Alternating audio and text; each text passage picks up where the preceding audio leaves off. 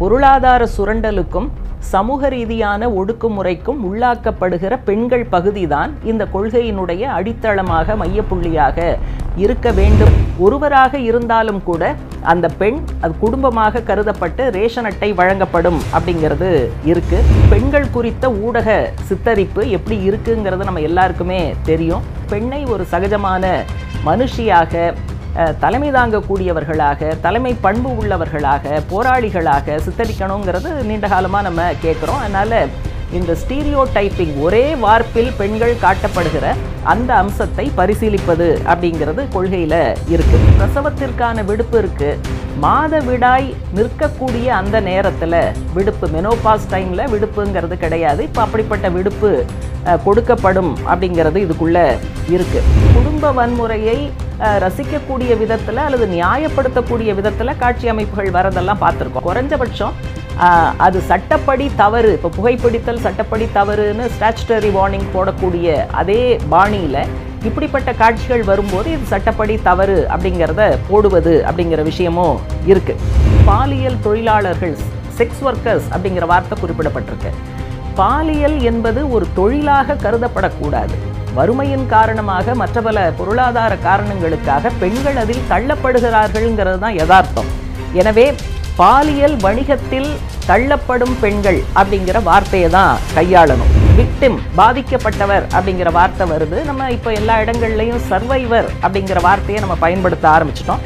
அதனால் குற்றத்தை எதிர்கொண்டவர்கள் அல்லது அதை தாண்டி நிற்பவர்கள் அப்படிங்கிற முறையில் அந்த பொருள்படக்கூடிய வார்த்தைகளை கையாளணும். பாலின நிகர்நிலைக்கான பாடத்திட்டம் வகுக்கப்படும் அப்படிங்கிறது கொடுத்துருக்கு. அதனால் அந்த பார்வை நல்லது. ஆனால் ஒரு தனி பாடத்திட்டம் எப்படி போதும்? அதனால் எல்லா பாடத்திட்டங்களிலும் பாலின நிகர்நிலை கண்ணோட்டம் இருப்பதை உறுதி செய்வது தான் சரியாக இருக்கும். இணையதள குற்றங்கள் அப்படிங்கிறது தான் இன்றைக்கி வந்து மிக அதிகமாக வந்து கொண்டு இருக்கிறது.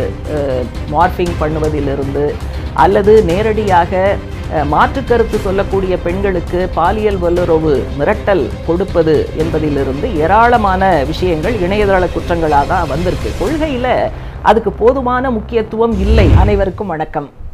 சமீபத்தில் தமிழக அரசு பெண்களுக்கான ஒரு கொள்கை வரைவை வெளியிட்டு அதன் மீதான கருத்துக்களை கேட்டிருந்தாங்க. ஜனவரி முப்பத்தொன்று வரைக்கும் கருத்துக்கள் அனுப்பலாம் அப்படின்னு சொல்லி வெளியிட்டிருந்தாங்க.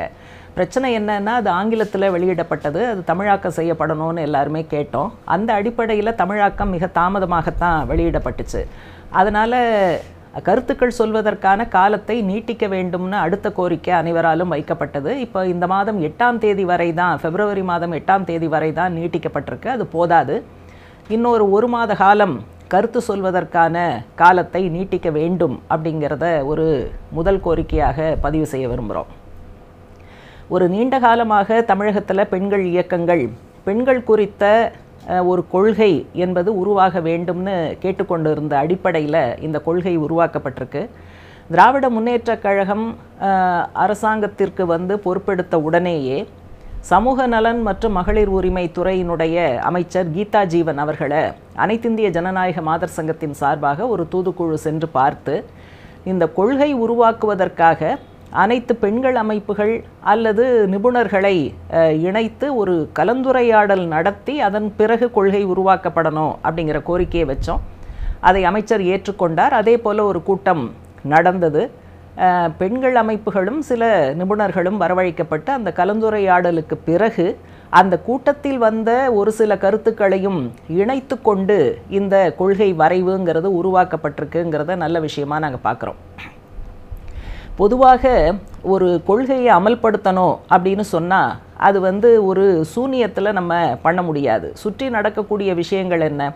ஒன்றிய அரசு மாநிலங்களுக்கான உரிமைகளை கடுமையாக அரித்து கொண்டு இருக்கிறது.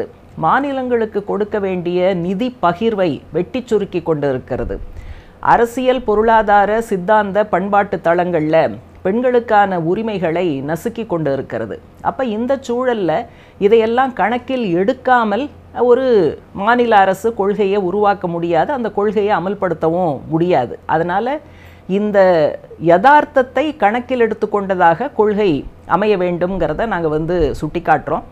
கொள்கை வந்து அனைத்து பெண்களுக்குமாக இருந்தாலும் கூட இந்த கொள்கையினுடைய மையம் என்பது, மையப்புள்ளி என்பது பொருளாதார சுரண்டலுக்கும் சமூக ரீதியான ஒடுக்குமுறைக்கும் உள்ளாக்கப்படுகிற பெண்கள் பகுதிதான் இந்த கொள்கையினுடைய அடித்தளமாக மையப்புள்ளியாக இருக்க வேண்டும்ங்கிற கருத்தையும் நாங்கள் முதல்ல பதிவு பண்ண விரும்புகிறோம்.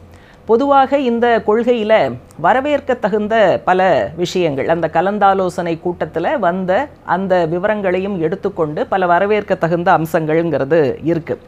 உதாரணமாக பெண்கள் வந்து குடும்பத்தில் செய்து கொண்டு இருக்கக்கூடிய உழைப்பு அளவீடு செய்யப்பட வேண்டும்ங்கிறது நீண்ட காலமாக நம்ம கேட்குறோம். அதுக்கு வந்து ஊதியம் பெறுவதற்காக அல்ல, குடும்ப உறுப்பினர்கள் ஊதியம் கொடுக்க வேண்டும் என்பதற்காக அல்ல, அந்த உழைப்பு இலவச உழைப்பு ஒரு வெட்டியாக திட்டமிடுபவர்கள் கணக்கில் அரசாங்கத்தினுடைய கண்களில் படாமல் போய்கொண்டு இருக்கக்கூடிய விவரமாக இருக்கிறது. ஐநா சபை கூட உலக அளவில் இப்படியான உழைப்பு கண்ணுக்கு தெரியாத உழைப்புங்கிற முறையில் அவங்க அதை குறிப்பிட்டிருக்காங்க. அதனால் அது அளவீடு செய்யப்பட வேண்டும் அப்படிங்கிறத கேட்ட அடிப்படையில் இப்போ அதற்கான ஒரு ஆய்வு நடத்தப்படும் அப்படிங்கிறத கொள்கையினுடைய ஒரு பகுதியாக கொண்டு வந்திருக்காங்க. அதே மாதிரி வந்து பெண்கள் தலைமை தாங்கும் குடும்பங்கள், விமன் ஹெட்டட் ஃபேமிலிஸ், அதற்கு நலத்திட்டங்களில் அல்லது பல்வேறு உரிமைகள் சலுகைகள் இந்த மாதிரியான விஷயங்கள் வரும்போது இந்த குடும்பங்களுக்கு முன்னுரிமை வழங்கப்பட வேண்டும் அப்படிங்கிறதும் இதில் இணைக்கப்பட்டிருக்கு. அதே மாதிரி தனித்து வாழும் பெண்கள்னு சொல்லும்போது தனியாக அவங்க மட்டுமே இருக்காங்க, வேறு குடும்ப உறுப்பினர்கள் இல்லை அப்படின்னாக்க ஒருவர் மட்டுமே இருக்கக்கூடிய அந்த அமைப்பை குடும்பமாக கருதாமல் அவர்களுக்கான ரேஷன் அட்டை ரத்து செய்யப்படுவது வாடிக்கையாக இருக்கக்கூடிய சூழல். அதனால் ஒருவராக இருந்தாலும் கூட அந்த பெண் அது குடும்பமாக கருதப்பட்டு ரேஷன் அட்டை வழங்கப்படும் அப்படிங்கிறது இருக்குது. அதே மாதிரி சில சட்டங்கள், நில உரிமை சம்பந்தப்பட்ட சட்டங்கள், வாரிசுரிமை சம்பந்தப்பட்ட சட்டங்கள், ஏற்கனவே இருக்கக்கூடிய சட்டங்களை இன்னும் பெண்ணுரிமைக்கு சாதகமாக பெண் சமத்துவத்திற்கு சாதகமாக மாற்றுவதற்காக அது பரிசீலனைக்கு எடுத்துக்கொள்ளப்படும் அப்படிங்கிற கருத்து இருக்குது. அதே மாதிரி பெண்கள் குறித்த ஊடக சித்தரிப்பு எப்படி இருக்குங்கிறது நம்ம எல்லாருக்குமே தெரியும். ஒன்று வில்லியாக அல்லது அனைத்தையும் சர்வபரி தியாகம் செய்து மெழுகுவர்த்தியாக தியாக பிழம்பாக இருக்கக்கூடிய அந்த ஏற்பாடு தான் இருக்குது. பெண்ணை ஒரு சகஜமான மனுஷியாக, தலைமை தாங்கக்கூடியவர்களாக, தலைமை பண்பு உள்ளவர்களாக, போராளிகளாக சித்தரிக்கணுங்கிறது நீண்ட காலமாக நம்ம கேட்குறோம். அதனால் இந்த ஸ்டீரியோ டைப்பிங், ஒரே வார்ப்பில் பெண்கள் காட்டப்படுகிற அந்த அம்சத்தை பரிசீலிப்பது அப்படிங்கிறது கொள்கையில் இருக்குது. அதே போல் சிறு வியாபாரம் செய்யக்கூடிய பெண்கள் அவர்களுடைய அந்த பொருட்களை ஏற்றி இறக்குவதற்கான போக்குவரத்து, இப்போ கூட சமீபத்தில் கேள்விப்பட்டோம் மீன் கூடையோட சென்னை பேருந்தில் ஏறினவங்க இறக்கி விடப்பட்டாங்க. அதனால் இது மிகப்பெரிய சிக்கலாக இருக்குது. இப்போ சிறு வியாபாரம் செய்யக்கூடிய பெண்களுடைய பொருட்களுக்கான தனியான போக்குவரத்து வசதி பரிசீலிக்கப்படும்ங்கிறது கொள்கையில் ஒரு அம்சமாக இருக்குது. அதே போல் பிரசவத்திற்கான விடுப்பு இருக்குது, மாத விடாய் நிற்கக்கூடிய அந்த நேரத்தில் விடுப்பு, மெனோபாஸ் டைமில் விடுப்புங்கிறது கிடையாது, இப்போ அப்படிப்பட்ட விடுப்பு கொடுக்கப்படும் அப்படிங்கிறது இதுக்குள்ளே இருக்குது. அதே மாதிரி ஆராய்ச்சி மாணவர்களாக பெண்கள் வருவது, இளம் பெண்கள் வருவது அதிகரித்து கொண்டு இருக்கக்கூடிய சூழலில் பிற்படுத்தப்பட்ட ஒடுக்கப்பட்ட மாணவிகள் ஒரு ஆயிரம் பேருக்கு ஆராய்ச்சிக்காக முழுமையான நிதி உதவி செய்யப்படும் அப்படிங்கிறது உண்மையிலேயே சிறப்பான விஷயம். அதே போல் ஊடகங்களில், சினிமாக்கள், தொலைக்காட்சி நிகழ்ச்சிகளில் பல காட்சிகள் வருது. அது கதைக்காக வருகிறது என்று சொன்னாலும் கூட இருக்கக்கூடிய சட்டங்களுக்கு முரணாக, இப்போ வரதட்சணை தடுப்பு சட்டம் இருக்குது, வரதட்சணை வாங்கக்கூடிய விஷயங்கள் கோலாகலமாக காட்டப்படுகிறது. அதே போல் குடும்ப வன்முறை தடுப்பு சட்டம் இருக்குது, ஆனால் குடும்ப வன்முறையை ரசிக்கக்கூடிய விதத்தில் அல்லது நியாயப்படுத்தக்கூடிய விதத்தில் காட்சி அமைப்புகள் வரதெல்லாம் பார்த்துருக்கோம். அதனால் இப்போ கொள்கையில் என்ன கொடுத்துருக்குன்னா இருக்கக்கூடிய சட்டங்களுக்கு முரணான காட்சி அமைப்புகள் இப்படி வெகுஜன ஊடகத்தில் வரும் பட்சத்தில் குறைஞ்சபட்சம் அது சட்டப்படி தவறு, இப்போ புகைப்பிடித்தல் சட்டப்படி தவறுன்னு ஸ்டாச்சுட்டரி வார்னிங் போடக்கூடிய அதே பாணியில் இப்படிப்பட்ட காட்சிகள் வரும்போது இது சட்டப்படி தவறு அப்படிங்கிறத போடுவது அப்படிங்கிற விஷயமும் இருக்குது. அதே போல் வன்முறையை எதிர்கொண்ட பெண்கள் அவர்களுக்கான ஆதரவு நடவடிக்கைகள் சகல விதத்திலும் எடுக்கப்படும்ங்கிற விஷயம் இருக்குது. இப்போ அதில் தான் நம்ம என்ன சொல்கிறோன்னா அது வெறும் வரியாக வாசகமாக இருந்தால் போதாது. பல நாடுகளில் வந்து விக்டிம் ப்ரொடெக்ஷன் ஆக்ட் அல்லது விட்னஸ் ப்ரொடெக்ஷன் ஆக்ட்னு இருக்குது. பாதிக்கப்பட்ட பெண்கள் அவர்களுக்கான சாட்சியங்களை பாதுகாப்பதற்கு சட்ட ரீதியான ஏற்பாடு வேணும். அதனால் அதை வந்து சட்ட ரீதியாக்கணுங்கிறத ஒரு கோரிக்கையாக நாங்கள் முன்வைக்கிறோம்.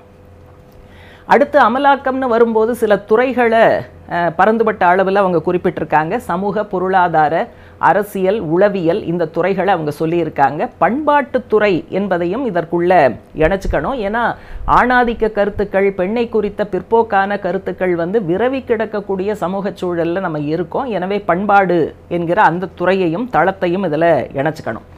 அதே மாதிரி கொள்கையில் வரக்கூடிய சில வார்த்தைகள், ஏன்னா வார்த்தைகளுக்கு பின்னால் ஒரு உள்ளடக்கம், ஒரு கருத்தியல் என்பது இருக்கிறது. அதில் சில விஷயங்கள் மாற்றப்படணும்னு கேட்குறோம். உதாரணமாக பாலியல் தொழிலாளர்கள், செக்ஸ் ஒர்க்கர்ஸ் அப்படிங்கிற வார்த்தை குறிப்பிடப்பட்டிருக்கு. பாலியல் என்பது ஒரு தொழிலாக கருதப்படக்கூடாது. வறுமையின் காரணமாக, மற்ற பல பொருளாதார காரணங்களுக்காக பெண்கள் அதில் தள்ளப்படுகிறார்கள்ங்கிறது தான் யதார்த்தம். எனவே பாலியல் வணிகத்தில் தள்ளப்படும் பெண்கள் அப்படிங்கிற வார்த்தையை தான் கையாளணும்.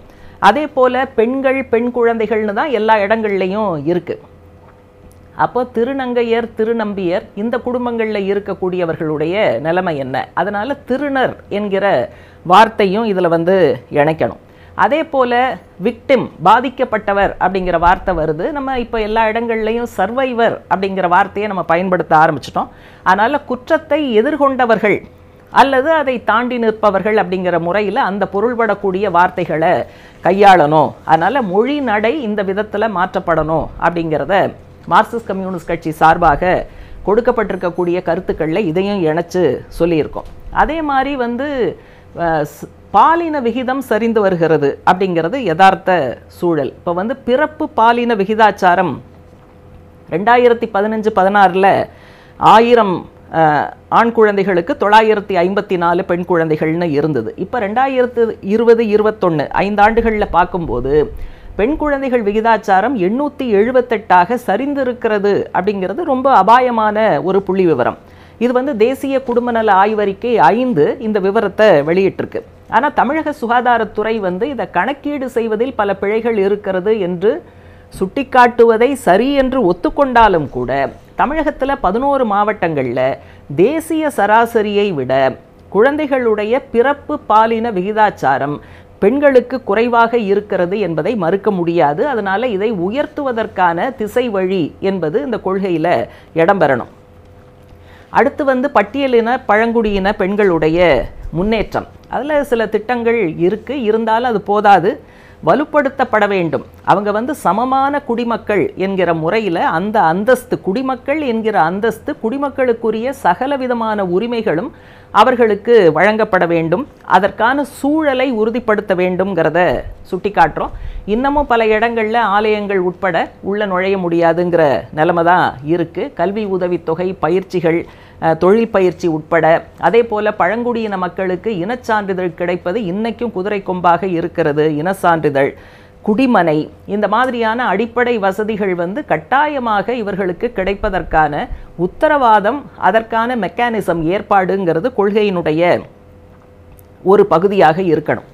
அடுத்து வன உரிமை சட்டத்திற்கான மேலாண்மை குழுவில் பெண்களுடைய எண்ணிக்கைங்கிறது சமமாக அந்த குழுவில் வைக்கப்படும். ஐம்பது சதவீதம் இருக்குங்கிறத சொல்லியிருக்காங்க. நல்ல விஷயம். ஆனால் பிரச்சனை என்னன்னா, இந்த வன உரிமை பாதுகாப்பு சட்டம் தமிழகத்தில் இன்னும் அமல்படுத்தவே தொடங்கலைங்கிறது தான் நிலைமை. ஆகவே அதையும் இணைத்து இதையும் இணைத்ததாக கொள்கைங்கிறது இருக்கணும். அதே மாதிரி நில விநியோகம்ங்கிறது எனக்கு ரொம்ப ரொம்ப முக்கியமான விஷயம். இன்றைக்கும் இந்தியாவில் பல பகுதியில், தமிழகம் உட்பட, விவசாயிகளுக்கான சில திட்டங்கள் வரும்போது அது வந்து பெண்களுக்கு கிடைப்பது கிடையாது. அவங்க தான் சாகுபடி பண்ணுவாங்க, விவசாயத்தில் இருப்பாங்க. ஆனால் பெண்களை விவசாயிகளாக ஏன் வந்து கருதுவதில்லைன்னா, பெண்கள் பேரில் வந்து பட்டா இருப்பது கிடையாது. தமிழகத்தில் கூட்டுப்பட்டாங்கிறது வந்திருக்கு. பெண்களுக்கான பட்டாங்கிறது ஓரளவு வந்தாலும் கூட அது வந்து போதுமானதல்ல. ஏன்னா நில விநியோகமே இப்போ வந்து நடப்பது கிடையாது. அதனால் தமிழக அரசு நிலமற்ற ஏழைகளுக்கு, குடும்பங்களுக்கு நில விநியோகம் செய்வது என்கிற முடிவையும் எடுத்து அதனுடைய ஒரு பகுதியாக பெண்கள் பேரில் பட்டா என்பது வந்தால்தான், நிலம் பெண்களுடைய உரிமையாக மாறினால்தான் அடுத்து அவர்களுடைய முன்னேற்றம்ங்கிறது சாத்தியமாகும்.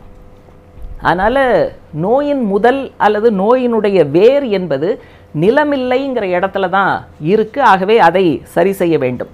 அதே போல் குடியிருப்பு அப்படின்னா, இப்போ தமிழகத்தில் பல மாவட்டங்களில் என்ன வந்திருக்குன்னா, நீர்நிலை புறம்போக்கில் குடியிருக்கக்கூடிய மக்கள் அகற்றப்பட வேண்டும்ங்கிறது நீதிமன்ற உத்தரவு. அதனால் அதை அமலாக்கம் செய்வதில் அதிகாரிகள் முனைப்பு காட்டி கொண்டு இருக்கிறார்கள். ஆனால் மாற்று இடம் தராமல் இவர்கள் குடியிருப்புகளிலிருந்து அகற்றப்படும் போது கூடுதலாக அதில் பாதிக்கப்படுவது பெண்களும் குழந்தைகளும் தான். அதனால் மாற்று இடம் என்பது கண்டிப்பாக கொடுக்கப்பட வேண்டும். அதே மாதிரி குடிசை மாற்று வாரிய வீடுகள் அது புதிதாக கட்டப்படும் போது மீண்டும் ஏற்கனவே இருந்தவர்களை குடியமர்த்துவதுங்கிறதுக்கு கூடுதலாக பணம் கட்டணுங்கிற நிலைமை வந்து மார்க்சிஸ்ட் கட்சி சார்பாக சென்னையில் மிகப்பெரிய போராட்டங்கள் நடந்து அது ஓரளவு மாற்றியமைக்கப்பட்டிருக்குங்கிறது வரவேற்க தகுந்ததாக இருந்தாலும் கூட, இந்த மாதிரியான பிரச்சனைகள் அல்லது ஸ்மார்ட் சிட்டிங்கிற பேரில் நகரத்தை அழகுபடுத்துவது, இந்த மாதிரியான திட்டங்கள்லாம் வந்து ஆசிய வளர்ச்சி வங்கி அல்லது உலக வங்கி இவர்களுடைய நிதியோடு வருவதால் அந்த நிபந்தனைகளோடு சேர்ந்து தான் இந்த திட்டங்கள் வருது. அதனால் குடியிருப்பு பாதிக்கப்படுவதுங்கிறது இன்றைக்கி ஏழை குடும்பங்களுடைய, குறிப்பாக பெண்கள் குழந்தைகளுடைய மிகப்பெரிய பாதிப்பாக, பிரதானமான பிரச்சனையாக முன்னுக்கு வந்திருக்கு. எனவே இந்த கொள்கையினுடைய முக்கியமான அம்சமாக இவர்களுடைய குடியிருப்புகள் பாதுகாக்கப்பட வேண்டும் அப்படிங்கிறது இருக்கணும் அப்படிங்கிறத ரொம்ப அழுத்தமாக மார்க்சிஸ்ட் கட்சி சார்பாக சொல்கிறோம். அடுத்து பணியிடங்களில் பாலியல் துன்புறுத்தல் தடுப்பு கமிட்டிகள் அமைப்பது அப்படிங்கிறது சொல்லியிருக்காங்க. அது பத்து பேருக்கு மேல் வேலை செய்யக்கூடிய இடங்களில் உள்புகார் கமிட்டி இருக்கணும், இன்டர்னல் கம்ப்ளைண்ட்ஸ் கமிட்டி அதுவும் இருக்கணும். மாவட்டங்களில் வந்து லோக்கல் கம்ப்ளைண்ட்ஸ் கமிட்டி எல்சிசி என்பது அமைக்கப்படணும். ஏன்னா முறைசாரா துறையில் இருக்கிறவங்களுக்கெல்லாம் மாவட்ட அளவில் அமைக்கப்படுகிற இந்த குழு தான் உதவும். எனவே இப்படிப்பட்ட விஷயங்கள் உத்தரவாதமாக கொள்கையில் இடம்பெறணும். அதே மாதிரி பெண்களுக்கான சுகாதாரம் குறித்து பல விஷயங்கள் சொல்லப்பட்டிருக்கு. பிரச்சனை என்னன்னா, பொது கழிப்பறைகள் குறைவு. பொது கழிப்பறைகள் இருந்தாலும் தண்ணீரோடு கூடிய கழிப்பறைகள்ங்கிறது குறைவு. அதனால் இது எல்லாம் இணைத்ததாக அவர்களுடைய சுகாதார வசதிகள் மேம்படுத்தப்படணும். ஏன்னு சொன்னால், ஜனநாயக மாதர் சங்கம் ஒன்று ரெண்டு ஆய்வுகள் செய்யும் போது என்ன வருதுன்னு சொன்னால், இந்த கழிப்பறை வீட்டோடு இல்லாத காரணத்தினால் இரவு நேரத்தில் அல்லது அதிகாலையில் இயற்கை உபாதையை கழிப்பதற்காக பக்கத்தில் இருக்கக்கூடிய முள்புதருக்கு அல்லது காடுகளுக்கு செல்லும்போது பாலியல் தொந்தரவுகளும் பாலியல் வல்லுறவும் நடக்கிறதுங்கிற விவரங்கள் தான் வருது. அதனால் இது வெறும் சுகாதாரம் சம்பந்தப்பட்டது மட்டுமல்ல, தண்ணீரோடு கூடிய கழிப்பறைங்கிறது சுகாதாரம் சம்பந்தப்பட்டதோடு மட்டுமல்ல, பெண்களுடைய பாதுகாப்பு சம்பந்தப்பட்டதாகவும் இருக்கிறதுங்கிறத தமிழக அரசு கணக்கில் எடுக்கணும். அடுத்து முதியோர் பாதுகாப்பு அப்படிங்கிறது ஒரு முக்கியமான விஷயமாக பல விஷயங்கள் இருக்குது. அதெல்லாம் ஓகே. ஆனால் அதில் வந்து முதியோருக்கான பாதுகாப்பு வசதிகளை உறுதிப்படுத்துவதுங்கிற இடத்துல அரசு தனியார் பங்கேற்போடு பப்ளிக் ப்ரைவேட் பார்ட்னர்ஷிப் அப்படிங்கிற அந்த கருத்தியலை உள்ளடக்கியதாக இந்த திட்டங்கள்ங்கிறது இருக்குது. தனியார் வந்து அவர்களுடைய சிஎஸ்ஆர் நிதியிலிருந்து கொடுத்தால் வாங்கி கொள்வதில் பிரச்சனை கிடையாது. ஆனால் தனியாரும் அரசும் இணைந்து தான் இந்த திட்டங்களை செய்வார்கள் அப்படிங்கும்போது கடந்த கால அனுபவம் அது சாதாரண மக்களுக்கு சாதகமாக இல்லைங்கிறது தான். அதனால் முதியோர்கள் வந்து இந்த பிபிபிங்கிற அந்த கருத்தியலின் மூலமாக தனியார் கையில் எல்லாம் போயிடுச்சுன்னு சொன்னால் கட்டணம்ங்கிறது வரும், பிரச்சனைகள் வரும், அது முதியோருக்கு சாதகமாக இருக்காதுங்கிற விஷயத்தை நாங்கள் குறிப்பிட விரும்புகிறோம். அப்புறம் வன்முறை தடுப்பு நடவடிக்கைகள் பரவலாக இருக்குது, ஓரளவு வலுவாக இருக்குது. ஆனால் அதில் வந்து பாலின நிகர்நிலை பயிற்சி என கருத்தியல் தளத்துலையும் அது வந்து செய்யப்படணும். அது ஆசிரியர்களுக்கு மட்டும்தான் இதில் குறிப்பிடப்பட்டிருக்கு. ஆனால் ஒரு தனியார் கல்வி நிலையம் இருக்குன்னா அந்த கல்வியினுடைய நிர்வாக தரப்பில் இருக்கிறவங்களுக்கு என்ன, அதே போல் ஆசிரியர் அல்லாத அலுவலர்கள் அவங்களுக்கு என்ன அப்படிங்கிற பிரச்சனையெல்லாம் வருது. ஆகவே அனைத்து துறையில் இருப்பவர்களுக்கும் பாலின நிகர்நிலை பயிற்சிங்கிறது கொடுக்கணும், கல்வித்துறையில் பணியாற்றக்கூடியவர்கள் உட்பட. அப்படி பார்க்கும்போது காவல்துறை, ப்ராசிக்யூஷன், நீதித்துறை இந்த மட்டத்திலிருந்து பாலின நிகர்நிலை பயிற்சிங்கிறது துவங்கப்படணும். இன்னொன்று, நீண்ட காலமாக நம்ம என்ன கேட்குறோன்னா, ஜெண்டர் ஆடிட்டுங்கிற விஷயத்தை, பாலின நிகர்நிலை தணிக்கைங்கிற விஷயத்தை முன்னுக்கு வைக்கிறோம். இப்போ வந்து காவல்துறையோ நீதித்துறையோ அவர்களுக்கு அடுத்தது பதவி உயர்வு வரும்போது வேறு பல் பல்வேறு விஷயங்கள் கணக்கில் எடுக்கப்படுது. வேலை நல்லா பார்த்தாங்களா, அட்டண்டன்ஸ் எப்படி இருந்ததுன்னு. ஆனால் இந்த பாலியல் ரீதியான குற்றங்களை அவர்கள் எப்படி கையாண்டார்கள், சட்ட அடிப்படையில், சமத்துவ அடிப்படையில் கையாண்டார்களா அல்லது ஆணாதிக்க பெண்ணடிமைத்தன அடிப்படையில் கையாண்டார்களா அப்படிங்கிறது முக்கியமான விஷயம். எனவே இந்த ஜெண்டர் ஆடிட் என்பதை இவர்களுக்கான பதவி உயர்வு அல்லது இவர்களுக்கு பதக்கம் கொடுப்பது, விருது கொடுப்பது, இப்படியான விஷயங்கள் வரும்போது இதை கணக்கில் எடுக்கணும். ஏற்கனவே வர்மா கமிஷன் பரிந்துரையின் அடிப்படையில் என்ன வந்திருக்குன்னு சொன்னால், பெண்கள் சம்பந்தப்பட்ட வன்முறை குற்றங்களை சட்டப்படி கையாளாத காவல்துறை அதிகாரிகள் மீது இந்திய தண்டனை சட்ட பிரிவு நூற்றி அறுபத்தாறு ஏ பிரிவின் கீழே டெர்லிக்ஷன் ஆஃப் டியூட்டிங்கிறதன் கீழே நடவடிக்கை எடுக்கணும்னு வந்திருக்கு. இது வந்து பல வருஷம் ஆச்சு. ஆனால் இதுவரை தமிழகத்தில் ஒரே ஒரு காவலர் மீது கூட நூற்றி அறுபத்தாறு ஏ பாய்ந்ததாக வரலாறே இல்லை. அதனால் இந்த அம்சங்களும் வந்து கொள்கையின் ஒரு பகுதியாக உள்ளடக்கப்படணும் அப்படிங்கிறதையும் சொல்கிறோம். அடுத்து இணையதள குற்றங்கள் அப்படிங்கிறது தான் இன்றைக்கி வந்து மிக அதிகமாக வந்து கொண்டு இருக்கிறது. மார்ஃபிங் பண்ணுவதிலிருந்து அல்லது நேரடியாக மாற்றுக்கருத்து சொல்லக்கூடிய பெண்களுக்கு பாலியல் வல்லுறவு மிரட்டல் கொடுப்பது என்பதிலிருந்து ஏராளமான விஷயங்கள் இணையதள குற்றங்களாக தான் வந்திருக்கு. கொள்கையில் அதுக்கு போதுமான முக்கியத்துவம் இல்லை அப்படிங்கிறத நாங்கள் குறிப்பிடுறோம். ஆகவே அதற்கான ஏற்பாடுகள் கூடுதலாக இதில் இருக்கணும்.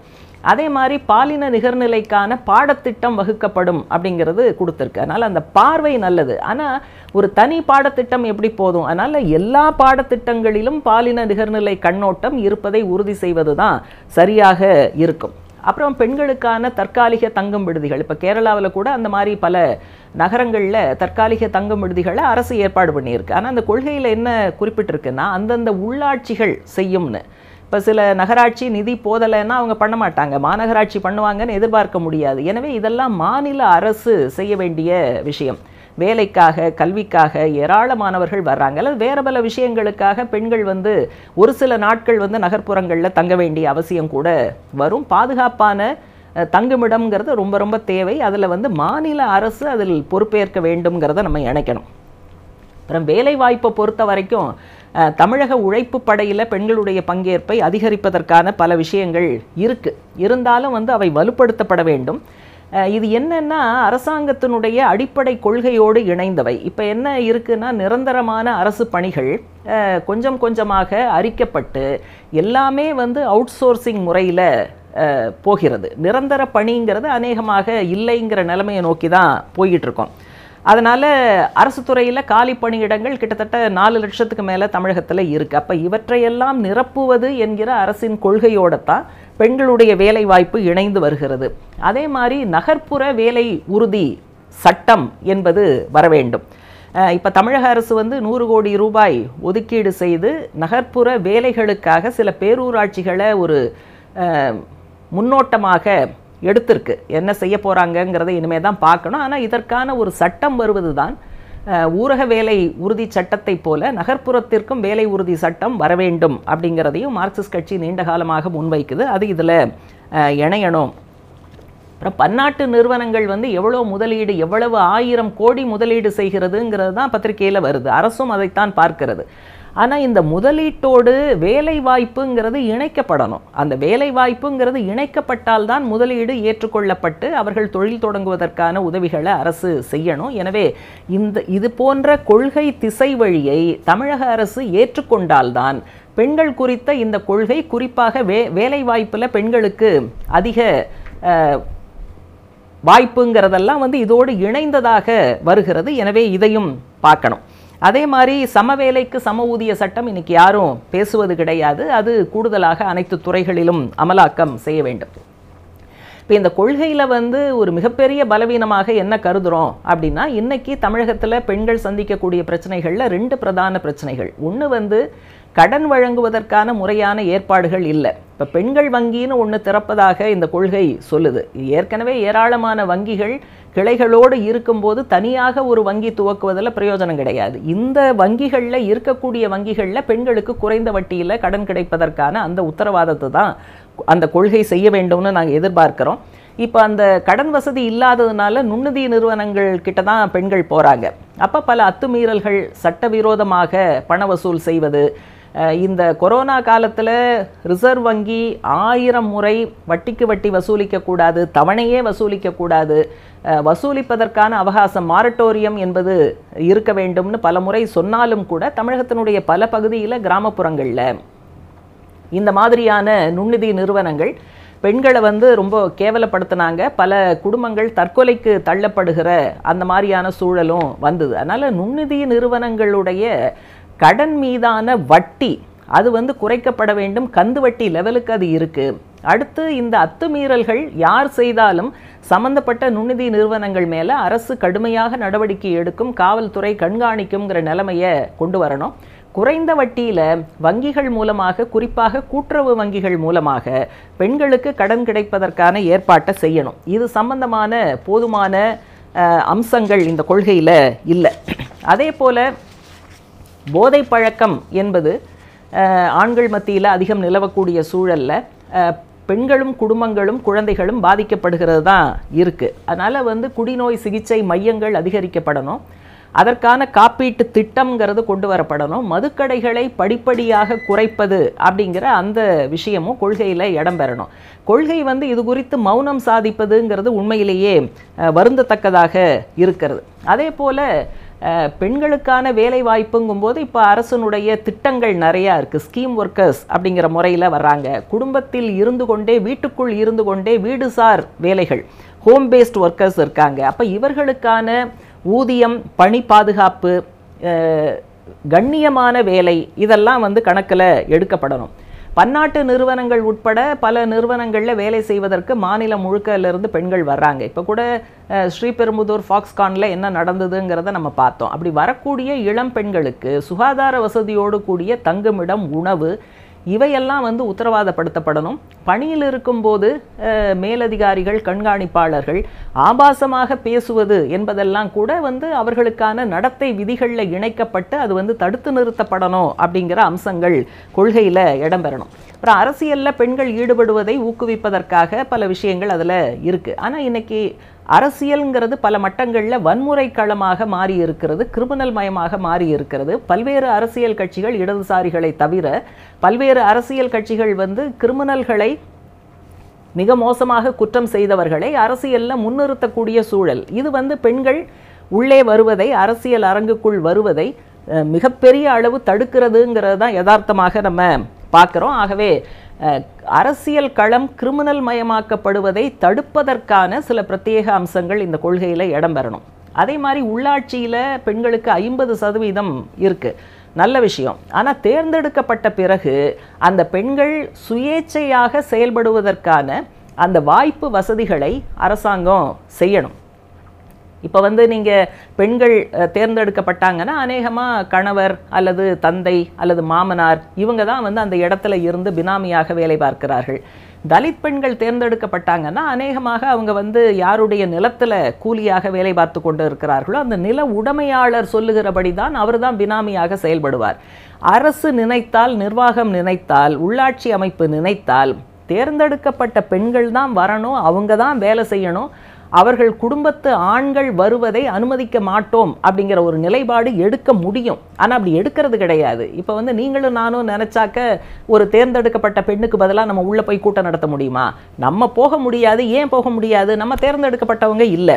அப்போ அந்த பெண்ணுக்கு பதிலாக இன்னொரு ஆண் உறவினர் போவதை அங்கே இருக்கிற தாசில்தாரோ, பிடிஓவோ, கலெக்டரோ எப்படி அனுமதிக்கிறாங்கங்கிற கேள்வி வருது. ஆகவே அது தடுத்து நிறுத்தப்பட வேண்டும்.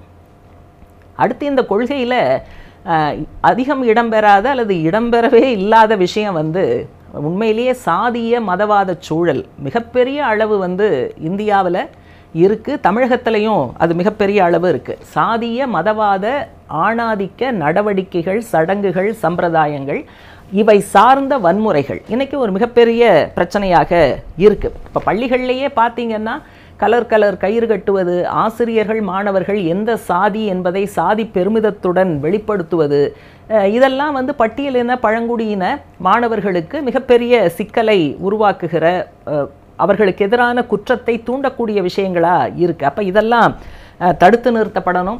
சாதியாணவ குற்றங்கள், சாதியாணவ கொலைகள் இவ்வளவு தூரம் நடந்துக்கிட்டு இருக்குது. கொள்கை எப்படி இதை பற்றி பேசாமல் இருக்கிறதுங்கிறது ஆச்சரியமாக இருக்குது. எனவே சாதியாணவ குற்றங்களை தடுப்பதற்கான சட்டம் தேசிய அளவில் வந்தால் நல்லது. ஆனால் இப்போ இருக்கக்கூடிய ஒன்றிய அரசு, பாஜக அரசு அதனுடைய சித்தாந்தத்தின் அடிப்படையில் இதெல்லாம் கொண்டு வர மாட்டாங்க. ஆகவே மாநில அளவில் இப்படியான சட்டம் கொண்டு வர முடியும். எனவே தமிழக அரசு உடனடியாக அதை செய்யணும். சமூக நலன், மகளிர் உரிமை என்று வரும்போது சாதிய மதவாத ஆணாதிக்க நடவடிக்கைகளை புறம் தள்ளிவிட்டு நம்ம பேச முடியாது. எனவே இந்த அமைச்சகம், இந்த துறை கூடுதலாக தமிழக அரசை நிர்பந்தித்து இந்த அம்சங்கள் கொள்கையில் இடம்பெறுவதற்கான முயற்சியை செய்யணும். சிறுபான்மை பெண்களுக்கு பாதுகாப்பற்ற சூழலை நோக்கித்தான் நாடு நகர்ந்து கொண்டு இருக்கிறது. தமிழகத்தில் அப்படிப்பட்ட ஒரு சூழல் வெகு சீக்கிரம் வந்துவிடும்ங்கிறது தான் வந்து ஆர்எஸ்எஸ் இந்துத்துவ அமைப்புகளுடைய நடவடிக்கைகளை பார்க்கும்போது தெரிகிறது. எனவே சிறுபான்மை பெண்களுடைய பாதுகாப்பு, அவர்களுடைய கல்வி, அவர்கள் சுயதொழிலுக்கான ஏற்பாடு, வேலை வாய்ப்பு, இதெல்லாம் வந்து கொள்கையில் ஒரு முக்கியமான விஷயங்களாக இடம்பெற வேண்டும். அப்புறம் பொதுவாக வந்து பெண்களை இழிவுபடுத்தக்கூடிய வார்த்தைகள் அல்லது அவமானப்படுத்தக்கூடிய விஷயங்கள், இதெல்லாம் நீங்கள் பார்த்தீங்கன்னா அமைச்சர்கள் கூட சர்வசாதாரணமாக பண்ணுறாங்க.